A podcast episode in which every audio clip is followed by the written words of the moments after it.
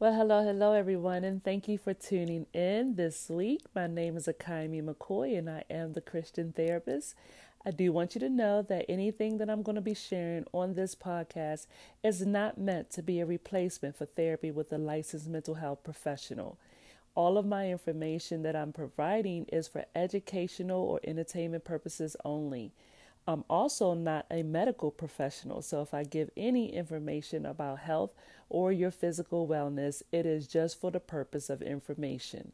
All right, let us begin.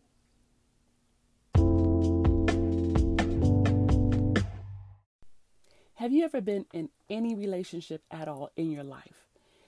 Most of us have been in some relationship, whether or not we really call it a relationship. We've all experienced a relationship at one point in time. But have you ever re, um, experienced a relationship that ended? You know, the close knit relationship ending. Have you ever experienced that? The death of a relationship? Have you ever been um, in something that broke your heart? Um, a connection with somebody and somehow or another the in, the relationship ended and your heart was left just in pieces and broken all apart. I know I have. I've experienced multiple, multiple relationships that ended, broken relationships. I experienced that with intimate relationships, with co working relationships, with um, my social circle, family relationships. I have experienced them all. And many of us do at some point in our life. But the thing about it is what does those relationships or those ending relationships, where does it leave us? Most of us, it leaves us so torn apart, broken down, and feeling hopeless. I know I used to feel so much despair and depression and grief over the loss of a relationship or the ending of a relationship and not knowing what to do, having so many issues with my uh, self esteem because you know, what was it about me that made that person not want to be in a relationship with me anymore or not want to be connected to me in some way? I would find myself being extremely angry at them, blaming them for whatever went wrong in a, in a relationship, and I would just just want to get back at them or make them hurt. I know I did that plenty of times, and my behavior would reflect that. And so if I ever saw them again or something, I would have this nasty bad attitude towards them. You know, even if I didn't do anything directly to them after the fact, I still had this attitude about them and what they did to me. And then after I went through all of those cycles and periods of anger and negativity, I would then start blaming myself. I would then end up feeling guilty about something that I that popped in my head made me think, well, maybe it was something that I did, you know, and then I just look down on myself and become irritated with myself. And this cycle for me would go on and off. Blame them, blame me, get angry at them, get irritated with myself. And then if there was ever a point in time where we may have reconnected, some point in time, it never, the relationship would never be the same because of mistrust and this uh, concern that something's going to happen again. So sometimes the relationships will go on again, off again, back and forth. It was just ridiculous. I know for me, it was ridiculous. I could never seem to get it together and what it was that I wanted out of that relationship. I also remember being in relationships where the person may have complaints complained to me about me. I complained to them about them. I complained to other people about them. They complained to other people about me. It was just it was ridiculous. The thing is is in the relationship no one listened to each other. No one heard each other at all yes, they may have ears to hear, but they weren't really receiving what the other person was saying and what the other person was communicating about what they needed. Nobody really cared about what the other person needed, not in the mess, not during the conflict. So, why does this happen? Why do these type of things happen?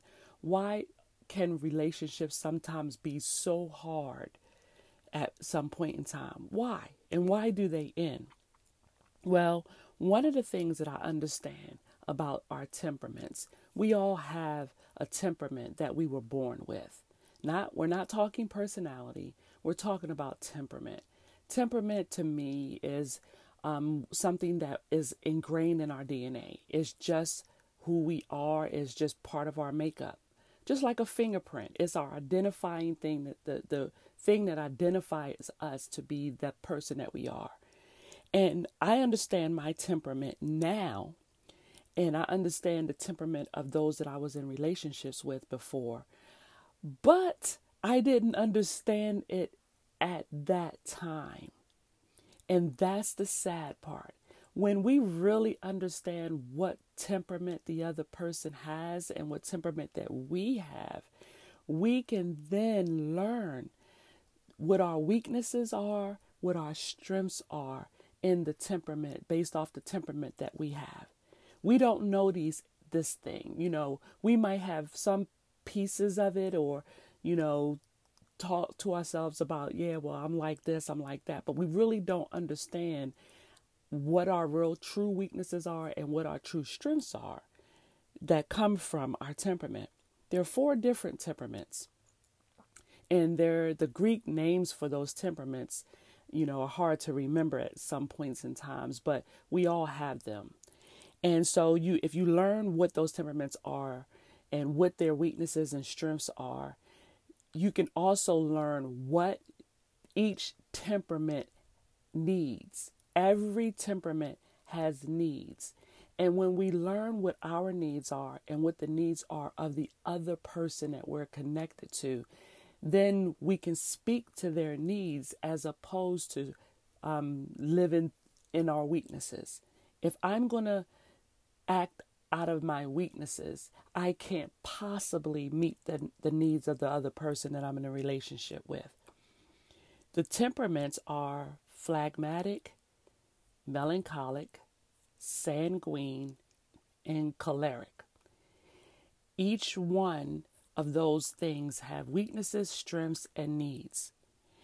And when you learn what your temperament is, then you can start being more aware, more self aware of yourself, understanding yourself well enough to know when you are connected to a temperament that might either be polar opposite of you or a lot like you or complement your temperament. You have to learn these things in order to end up for one, becoming more healthy in yourself and having a healthier relationship with others. If you don't know your own temperament, if you are not self aware, trust and believe that you're going to have more and more conflicts with other people. And if you don't learn to operate in the strengths of your temperament, is as opposed to your weaknesses, you will never be able to fully enjoy life when you don't know those things about yourself and learn those things about other people. Sometimes people become willful, willfully blind. Willful blindness is when you just refuse, I mean, really refuse to see what would be helpful for you. If I offer something to you and I'm like, here, look at this, and you just blatantly be like, nope, I don't want to look at that. Nope, this is what I believe. Nope, I don't have, I want no parts of that. I already believe something and I don't want to see that.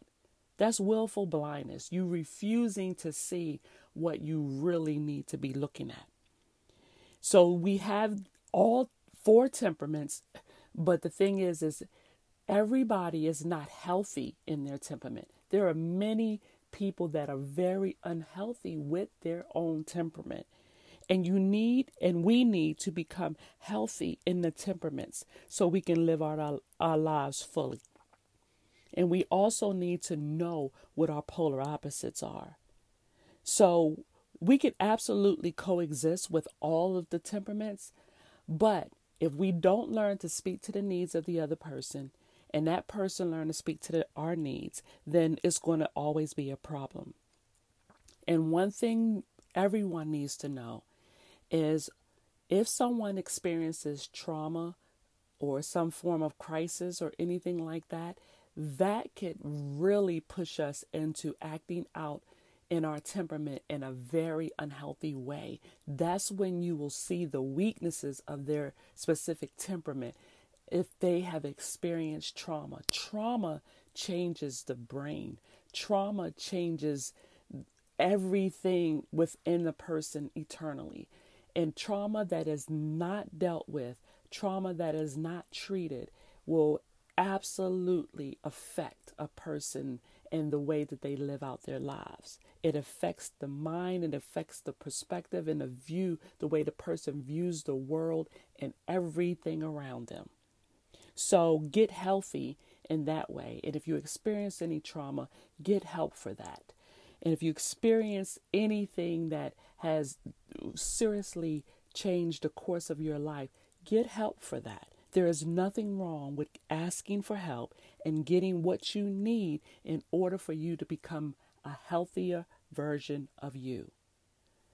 If you ever decide that you would want to work with me, connect with me, I can absolutely help assess what your temperament is. One, if you experience trauma, I can help you find out what that trauma was if you can't remember, or help you explore that trauma so to help you overcome that. You can absolutely connect with me by visiting my website at www.life-counseling-transitions.com. That website will be in the show notes.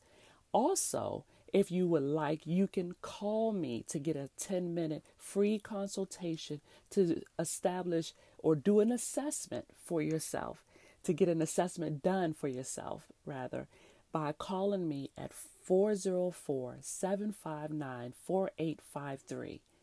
If you want to truly, truly find out what might be causing a what might be a barrier for you and a barrier for you having healthy relationships with others. Let's work on that together. Okay? Until the next time, be blessed and take care. Well, I so hope you enjoyed this episode, and I hope you decide to come back for future episodes. Now, feel free to share this on your social media platform for anybody that you believe might benefit from what I just shared with you. And you can also decide if you like to give me a five star review on Apple Podcasts. All of the information that I'm sharing will always be in the show notes. So if you didn't hear the website address, which is www.life counseling transitions.com, you can see that in the show notes. Also, if you would like to get a consultation with me or get an assessment done for mental health or just for a little bit of coaching or consulting, feel free to give me a call for a 10 minute consult at 404 759 4853. All right? In the meantime, be blessed. Good mental health, good spiritual health, and good physical health.